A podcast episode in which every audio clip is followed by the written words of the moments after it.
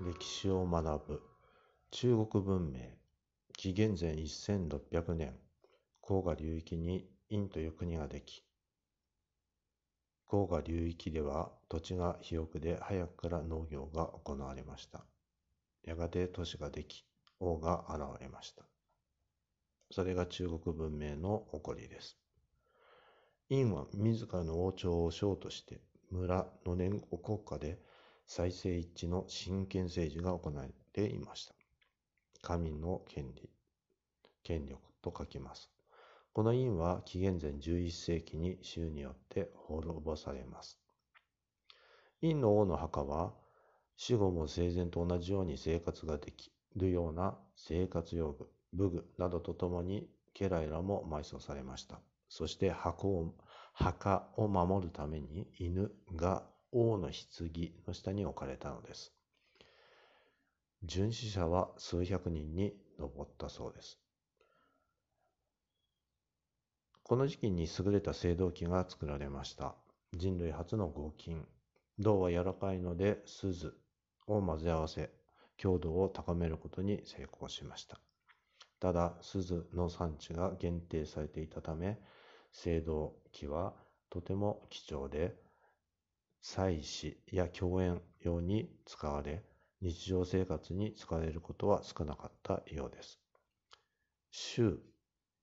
この州は陰を滅ぼし、その支配力は強くなるどころか弱まっていきます。多くの国が争うようになり、紀元前8世紀から春秋戦国時代となっていきます。紀元前3世紀頃まで続いていきます。そのため諸国は国力を高めようと鉄製の兵器、そして鉄製の農具が広まっていきます。そのことによって農業や商業も発達していくのです。孔子と儒学について。紀元前6世紀頃に孔子が説いた儒学という新しい思想が生まれます。この儒教、この孔子が役人を辞めてから諸国をめぐり思いやりの心、仁、正しい行い、礼が国を治める元になると説いて回りました。この考えは日本にも伝わり、大きな影響を与えたことは皆さんもご存知です。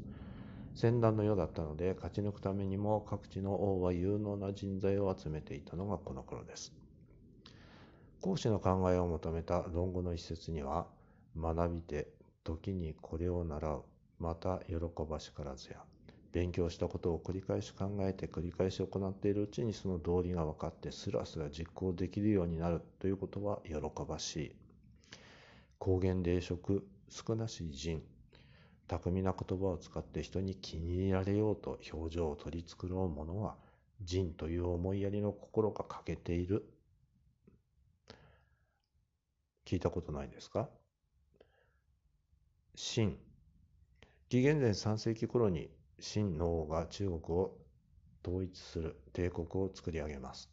初めて皇帝を名乗ったので、秦の始皇帝と言われます。この秦は北方の遊牧民の侵入を防ぐために万里の長城を完成させます。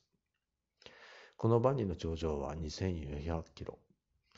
天然の壁を含めると8900キロ。高さが6メーターから9メートル、幅が4.5メートル、この壁の高さ、2階建てか3階建ての高いものです。北方の遊牧民は馬を使っていたので、その馬が飛び越せないように、これくらいの高さにしたそうです。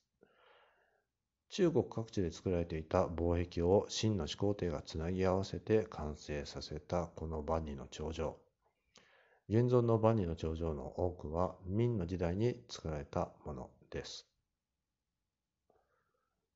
この秦、実は厳しいせずに反応きてに広した後に閉じてしまい、前漢と五漢に分かれます。中国を統一した漢は紀元前2世紀の武帝の時、朝鮮半島に落老軍などを設けていきます。そして中央アジアも支配下に入れて大帝国になったのです。漢の初代皇帝となったのが劉邦。彼は農家の出身。国内で反乱が起きると秦を打倒するために挙兵します。そして項と協力して秦を滅ぼしたのです。その後、項を倒したのが先ほどの劉邦。人生何が起こるか分かりませんね。合戦。30歳頃から四季を書き始めました。彼が48歳の時、郷土に敗れた将軍である李陵を弁護したために、武帝の怒りを買って、休憩、宮の刑と書きます。虚勢の刑罰を受けてしまいます。そして、その後も執筆に余念がなく、式を完成させたと言われています。シルクロード、ドイツの地理学者であるリヒトホーフェンが作った絹街道という言葉がシルクロードとなったそうです。タクラマカン砂漠を飛ぶ鳥もなく地に走る獣もいない。ただ白骨を頼りに歩くのである。現状、奉仕はその過酷さを表現しています。直線で距離約900キロ。ローマ帝国から中央アジアにはブドウが運ばれ、中央アジアからローマ帝国には絹は絹織物が運ばれていきます。中央アジアから漢にはブドウや馬が運ばれて仏教も伝わっていきます。漢から中央アジアには絹や絹織物が運ばれていったそうです。西方から漢に伝わったものの中には、きゅうり、ごま、胡椒、くるみなどもあります。実は漢という国は西方の外国を風と呼んでいました。だからのか知りませんが、風という言葉がついているきゅうり、ごま、胡椒、くるみという単語が生まれたようです。間欠馬。現在の切り草あたりの名馬です。飛ぶツバメを踏んで走っていくかのように走ります。武帝が手に入れて喜んだ馬です。1日に千里を走り抜けたと言います。約500キロ。本当は400キロでしょうね。血のような汗を流すことから、間欠馬、汗の血の馬と呼ばれたそうです。中国の紙作り。前漢の時代に世界で初めて発明されました。この頃日本は弥生時代でした。五感の時代に改良され質も良くなった紙。現在もこの時に開発された技術は受け継がれているのです。中華思想。中国は文明の進んだ世界の中心だとする思想。したがって周辺諸国は中国に徴工をするのが慣習となったわけです。この周辺諸国は野蛮なという意味の番。あの、恵美氏のいという漢字を当てて、中国から見て東側諸国を東夷と言います。西側諸国を西獣、北側諸国を北敵、南側諸国を南蛮と呼んでいたそうです。甲骨文字。中国は19世紀末、龍骨が売られていました。この龍骨というのは龍の骨ではありません。古い動物の骨のことでした。